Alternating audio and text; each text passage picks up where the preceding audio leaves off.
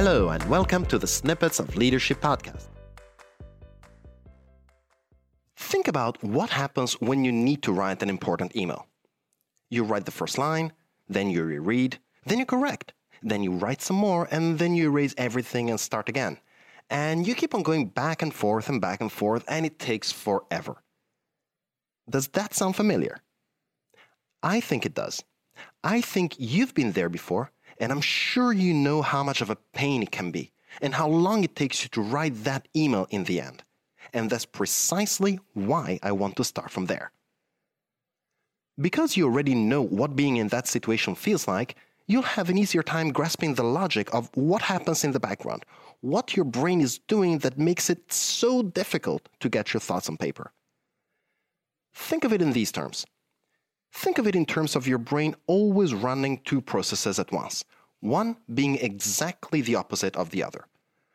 One of them is free, playful, and silly, the other is constrained, rational, analytical, and down to earth.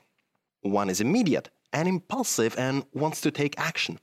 The other one is more reflective, pondering, and observant. One creates options, ideas, fantasies. The other one filters them, looking at what is possible what makes sense, and what is acceptable, basically acting as a sort of censorship. Now, as you can imagine, in our everyday life, this interplay is very important. We need both processes going back and forth. If we only had the first one, we'd act on pure impulse, we'd be irrational. And if we only had the second one, we'd be extremely logical and rational, almost robotic. And there are some advantages to it, but we'd miss out on a lot, and frankly, it would all be boring. We have been talking about creative leadership lately, and we've seen in the previous two episodes how ideation or creativity is the core skill behind it. We've also seen how creativity is a two step process. First, we need to come up with as many ideas as we can with little regard for their quality, and only after we've done that, we take a look at what ideas we have generated and refine them, possibly trying to find interesting connections between them. We've also seen how we should always keep those two steps separated because they involve very different ways of thinking and behaving. And by the way, if this sounds confusing, I suggest you take a look at the previous two episodes in case you haven't done so. It will make the whole thing a lot clearer. And if that's all clear, you've probably already figured out how well the two processes I've just talked about overlap with the two steps of the creative process we mentioned in previous episodes. So back to our email example. What I've just described there is a version of what happens when you mix up the two steps of the creative process. On one hand, you have your brain constantly coming up with ideas, choices, desires, and on the other hand, your brain takes all of those elements it's come up with and quickly thinks them through. It lets you know it's okay to follow up on a few of those ideas and maybe not on some others. Step one and step two of the creative process, completely mixed up.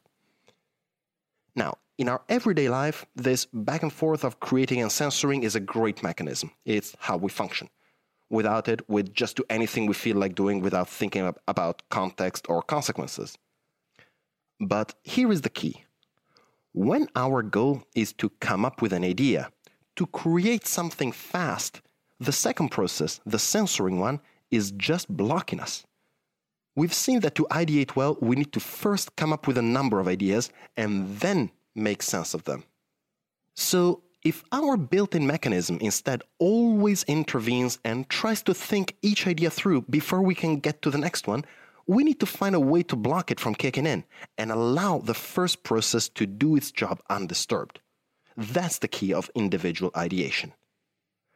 We're basically trying to separate the creative process in two steps. Again, just like we've been talking about in the previous episode when we looked into group ideation and brainstorming we want to go through the creative process in steps, but while it's easier to do it with a group, it's a lot more difficult to do it alone because our brain is geared to always have those two processes run in parallel. In other words, separating the two steps of the creative process when we're by ourselves is unnatural and it takes a massive effort. However, creative leadership isn't just something you do and apply with your team. It's a mindset and a skill you need to master also when you're going solo, especially because, as we've seen in the last episode, individual ideation is almost always more effective than group ideation systems like brainstorming. And to get to that level, I cannot think of a better way to start than with what I'm about to tell you. I'm about to share with you one of my favorite techniques when it comes to ideation, one that I've been regularly using for the past 10 years and that, in its simplicity, has never let me down. This technique works best in two situations. When you need to come up with an idea of sorts and you know you have it somewhere in the jungle of your thoughts, but it's hard to see clearly because everything is so tangled up, and when you need to come up with an idea of sorts and you have absolutely nothing. When that happens, follow these steps. Number one, turn off all notifications and put your phone on airplane mode. You need to be absolutely unreachable for about 20 minutes. Number two, open a text editor on your computer and set a timer for 5 minutes. Number three, start the timer and start writing your ideas down. Put all your train of thought down on paper, chaotic as it may be. Now, there is one rule you cannot break, or this will not work. You cannot stop writing until the timer goes off. This means you can't edit what you've written, you can't correct grammar mistakes, you can't reread. You will only stop writing once your timer goes off. If you hit a block and you don't know what to write anymore, write that you don't know what to write.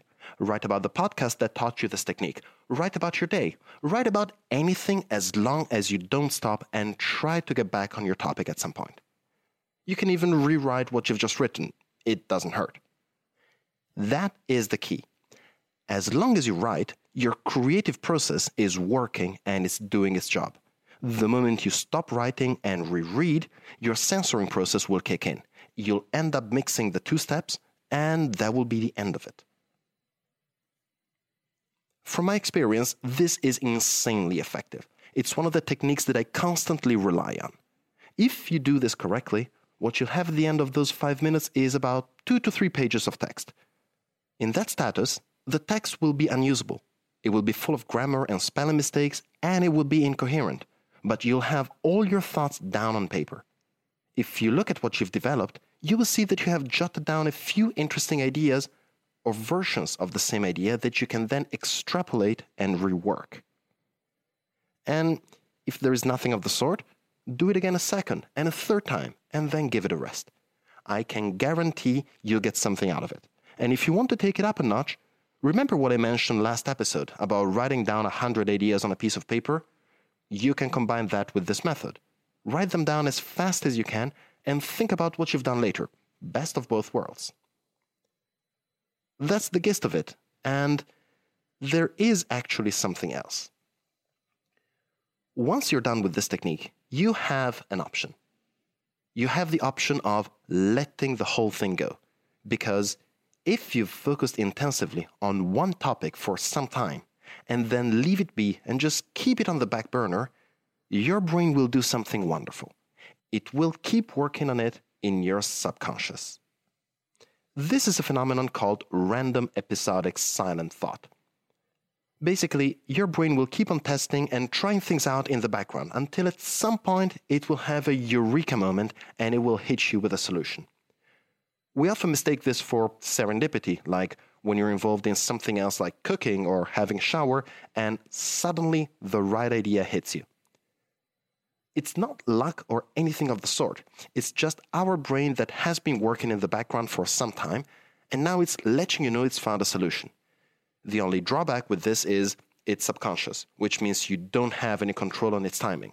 It will happen when it happens if you've done this the right way.